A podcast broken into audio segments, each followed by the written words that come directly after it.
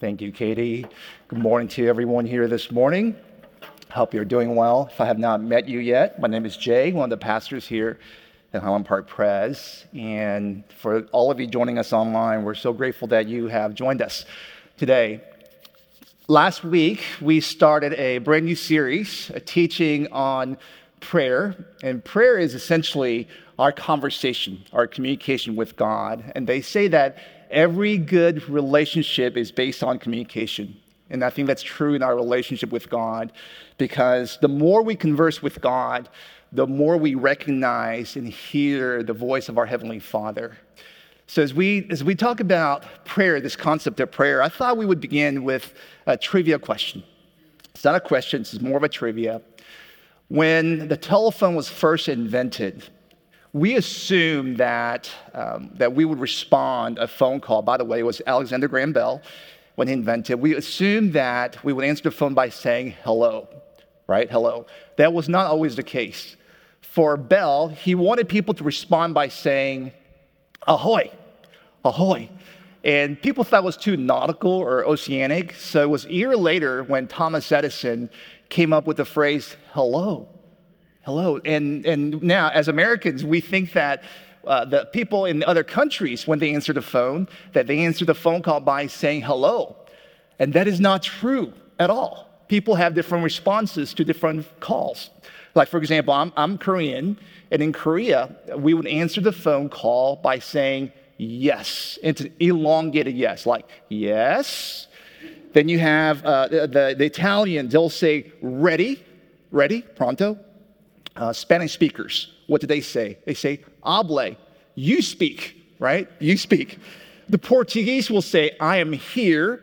And Germans will answer the phone by saying they're giving their last name. So if Brian Dunnigan, if he were a German, he would say, Dunnigan, Dunnigan, right? Now, Gen Z, they won't even pick up the phone at all. There's actually a research done saying that 75% of the people under the age of 26 will not answer phone. They asked the reason why. Well, how come you're not answering your phone? And the response was because it just takes too long to have a conversation. We rather text. Now, just as there are different ways to answer a phone call, there are also different ways for, uh, for us to answer a call from God. And in a moment, I'm going to give you different examples of how people in the Bible have answered God's call. But before I do that, let me go and define what I mean by calling, because that's a theological word that we like to just throw around. So here's a simple definition that you see A calling is a process by which God invites people to join in on God's mission to bless others. So when I say call of God, I'm talking about how God prompts how God motivates, how God leads, how God speaks for the people of God to do something or to say something or to take action for the sake of the blessing and the flourishing of this world. And there's a difference between a, a general calling versus a specific calling. Like all Christians, all followers of Jesus, all of us have what's known as a general calling. Like all of us are called to love God and to love others, and as we go, make disciples. So, so loving other people, that's, the, that's a minimum standard. That's the basic foundation of Christianity. So we shouldn't pat ourselves on the back when we love people. That's just the basics. However, at the same time, each one of us, we have a very specific calling based on the seasons of life.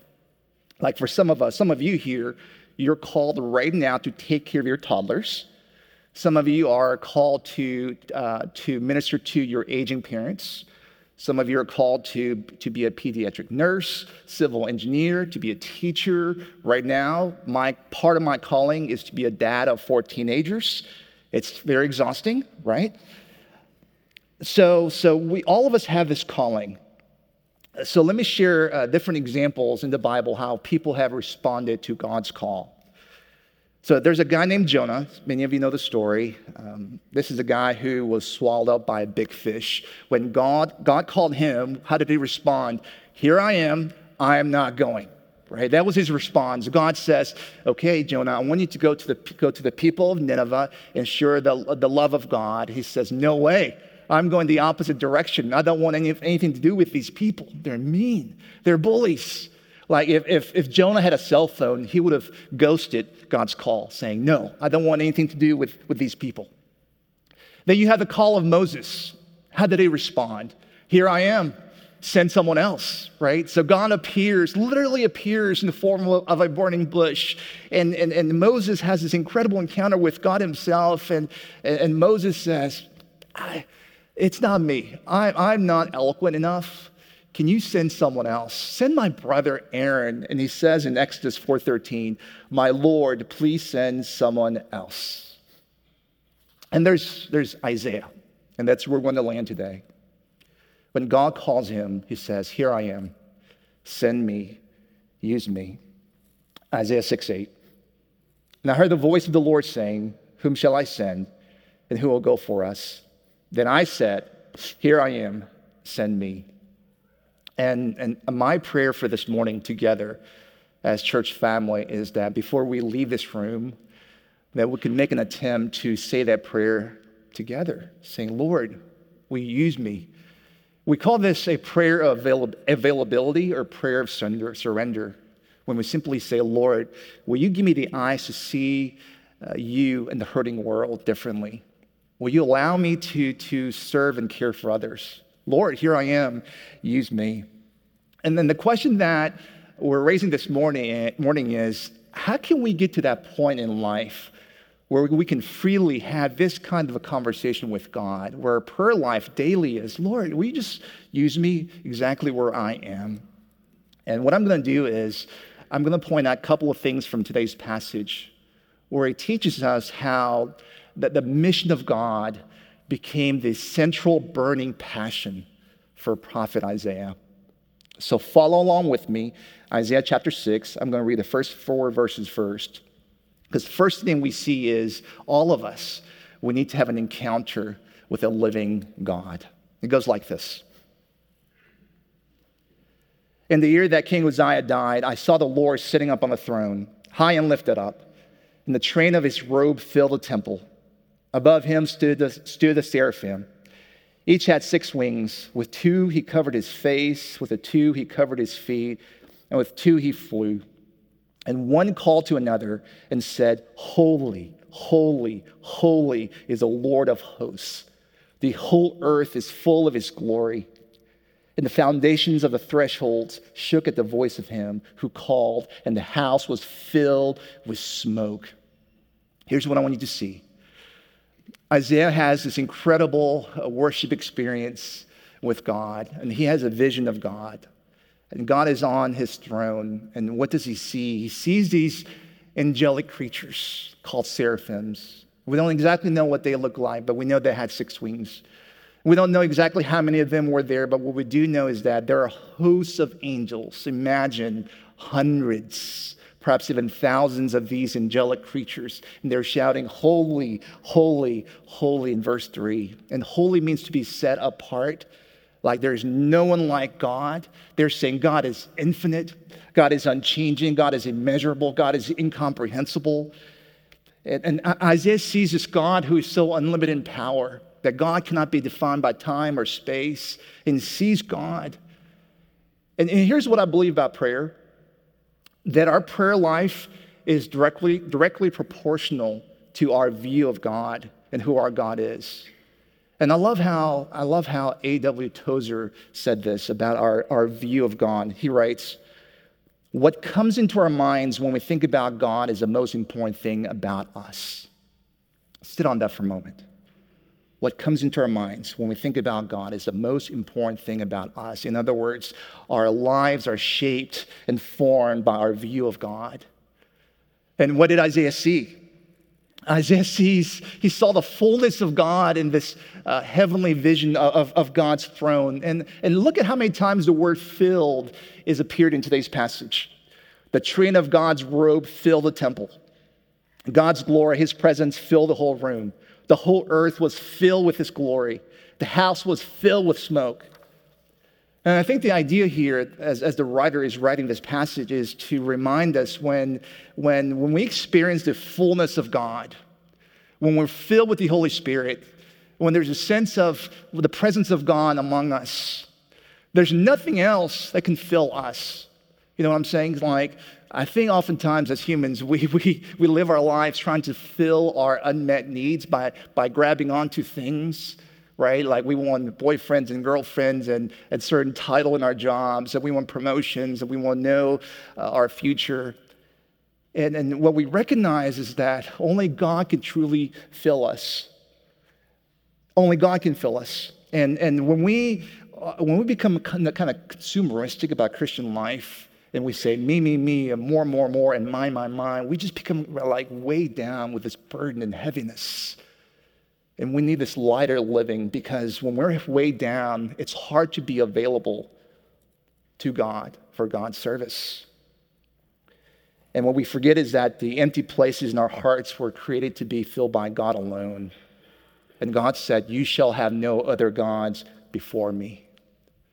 So, being in the presence of God, encountering God for who He is, that's the first thing that we see with Isaiah as his, his prayer life is being developed. And the second thing that we notice in today's passage is how um, God, uh, Isaiah recognizes his own sinfulness. Check this out. When, when Isaiah sees the majesty of God, he sees how rebellious he is. He says in verse 5, he's actually crying out. He's crying out. And I said, Woe is me, for I am lost, for I am a man of unclean lips. So he's saying, I, I am ruined. Another version says, I am undone. His, when he sees the holiness of God, he sees his, Isaiah sees his own sinfulness. He realized how separated he is from God. And the reason why sin is such a complex thing where it really messes us up is because it becomes a huge stumbling block between us and God. Because sin creates God complex in all of us where we actually think that we have control over our lives. Because the human desire, because of our fallenness and brokenness, is that we want to have influence over everything. And that's why we need to have this awareness of how sinful we are, how broken we are, and separated from the Lord. Because we need God to, to intervene uh, our separation. So notice how God responds to Isaiah in verse 6. Then one of the seraphim flew to me, having in his hand a burning coal that he had taken with tongs from the altar. And he touched my mouth and said, Behold, this has touched your lips. Your guilt is taken away, and your sin atoned for. So, what we see here in this passage is God showing his mercy by taking a gift from the altar. Altar was a place of sacrifice. What we see here is a symbolic picture of God intervening. God is one initiating and putting this sense of freedom away from guilt and sin from Isaiah. We call this atonement, the blood of Jesus that, that, that frees us because of his sacrifice. And God said to Isaiah, Yes, you're sinful, but I will cleanse you. I will take away your sins, take away your guilt, and make you pure. And, and, and God responds with this incredible, amazing grace. And let me, let me tell you why I think this is a picture of God's amazing grace. As I said earlier, Isaiah is having this vision. And what does he see? He sees all these angels. They're praising, Holy, holy, holy. And what do we know about angels? They're powerful. Psalm 103 says they're more powerful than human beings. And they're very intelligent and wise, according to 2 Samuel. But God does not choose these angels, these seraphims, to send them out on God's divine mission, right? Although they're powerful and wise and intelligent beings. But God wants people like Isaiah, people like you and me, people who are deeply flawed and imperfect and broken, to, to go out to be God's messengers in this world. And this is just amazing, amazing picture, picture of God's grace. God, God wants to use us. And when we understand this picture of God's grace, it transforms us, transforms us inside out. And, and what happens, I believe, is that um, our understanding of prayer goes away from being reluctant or uh, without of obligation or duty and responsibility to with the attitude of, wow, God, you want, I can pray to you, I can converse with you, and you want to use me? Whoa. We have this understanding of God's grace in a brand new way that you want to use me to serve your people. And that's what we hear in verse 8 once again. And I heard the voice of the Lord saying, Whom shall I send? And who will go for us? Then I said, Here I am, send me. And notice, check this out. Notice that Isaiah does not say, Where am I going, Lord? Or what is my uh, bonus package? What is my retirement like? Uh, what school district where my kids will be at? But here I am, Lord. Just will you just use me? Isaiah is not negotiating. God calls and Isaiah responds, Here I am, and use me. Now, here's, here's what I believe about this, this prayer. Here's what I know from my per- personal experience. The reason why I think uh, we have hard time praying this prayer of availability is because in the back of our minds, there's, we get a little scared we're a little afraid to pray this prayer of availability because we think that God may actually take us to uncomfortable places. I remember in my early 20s, I was thinking, okay, if I pray this prayer, will God ask me to sell my townhome? I had a townhome in my early 20s. Well, God asked me to quit my job. I was working as a management consultant and go to a foreign land far, far away with, you know, just taking cold showers only. And is God asking me to be a missionary? And again, I don't have any data points, but I can only speak from my personal experience. I think we're afraid to pray this prayer because of the what if scenario. And by the way, it's very possible that God may send you to become a missionary to the countries far, far away in Asia, in Africa. I have friends who are overseas right now in most challenging places, uh, sharing about the hope of Christ. And I'm so grateful. But what I know about our God is that most likely God is going to call you to be planted exactly where you are, to share love of Jesus at your work, at your school places, in places where you congregate, places where you go to have, for half coffee and eat, because those places are just as holy to God.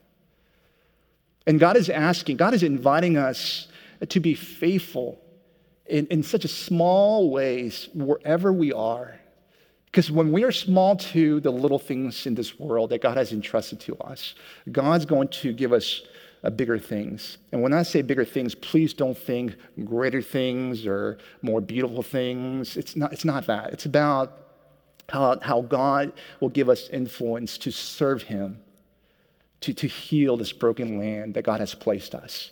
That's how God operates. And who knows, who knows that God might, when you pray that prayer availability, that God will entrust you to, to elevate you to greater things, to, for you to serve in, in our children's ministry, in the nursery area, because I believe that serving in uh, kids' ministry is like going to a foreign land and taking a cold shower.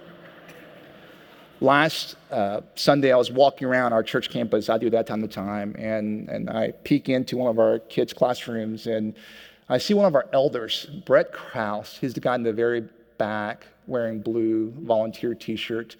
And here he is, just serving quietly. And by the way, parents, uh, the ratio of kids to adult is kind of skewed in this photo. There's another adult in the corner of the room, so it's, rest assured it's, it's, it's okay.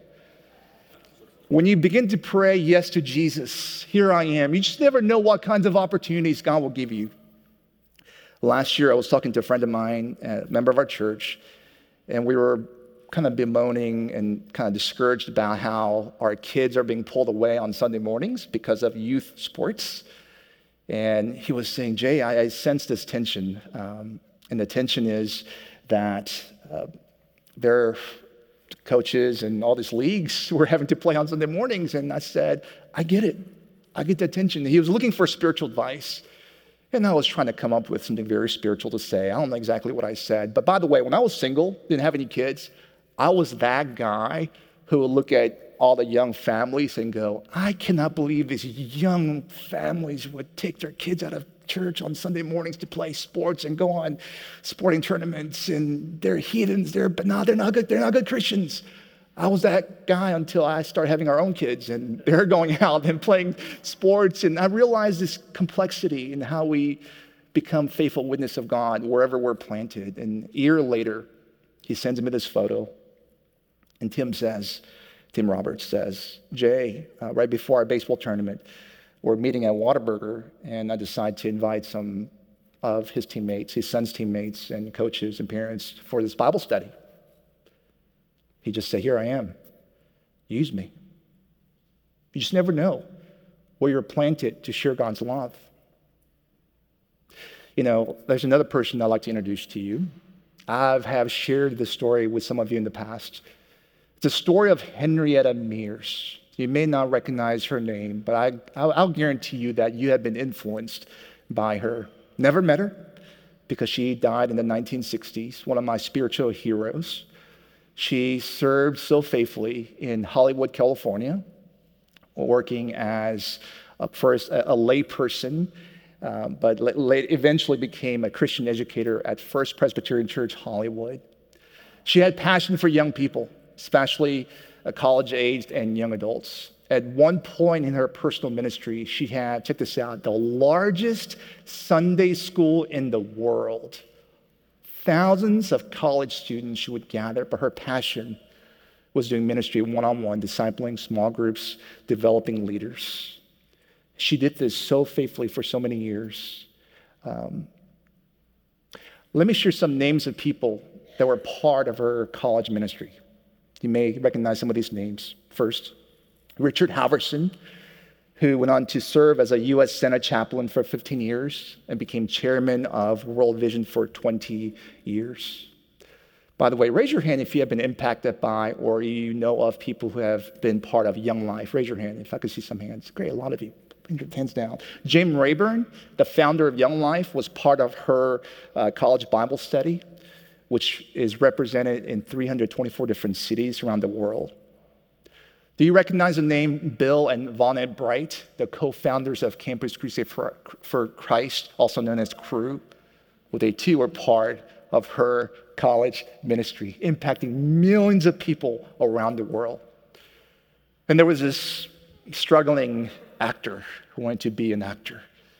Um, you know his name, Ronald Reagan, who became the 40th president of the US, was also part of her college ministry. Henrietta simply said yes to Jesus. Here I am. She never married. She never married. She never had children of her own.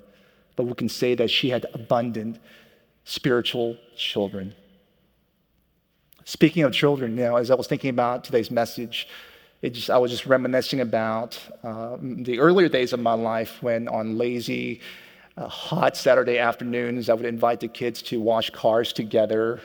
And, you know, our, when our kids were little, they were really excited about washing cars in our driveway. And they would put on their swimsuits and fill the bucket with soapy water and sponge. And they would just kind of go at it for about 10 minutes, right? They would get really excited for 10 minutes. And little by little, they would get distracted and they would go off chasing squirrels or going back inside to watch SpongeBob or Arthur or something like that. And uh, so here I am by myself, and the car is, is probably messier than as it began. And if you ever, ever invited children to do house chores, you know how they're not so helpful. However, why did I do that? Why do you do that? It's because as parents, we find incredible delight when they join us and when, when they're part of our presence. And we have this incredible joy as, as parents because it's not about efficiency, it's not about productivity. So when we think about our Heavenly Father who invites us to participate in His divine mission, yes, we get distracted from our divine assignments. Yes, we will walk away. But our God is saying, Man, I love you so much. Come join me. I delight in your presence. This is who our God is. And that's why we're inviting you to increase our understanding of our prayer because it's simply a conversation. In a moment, I'm going to invite Callum up as he guides us into, into a time of, of community prayer here. But before we do that, I was wondering if we could pray this one sentence prayer that was prayed by Dr. Martin Luther King Jr as he embraced his personal ministry, as he was about to launch into his ministry. So if you're able, will you go ahead and stand right now, wherever you are, just stand. And let's pray this prayer together that you're seeing in front of you. Will you join me? Use me, God. Show me how to take who I am, who I want to be, and what I can do, and use it for a purpose greater than myself. Amen.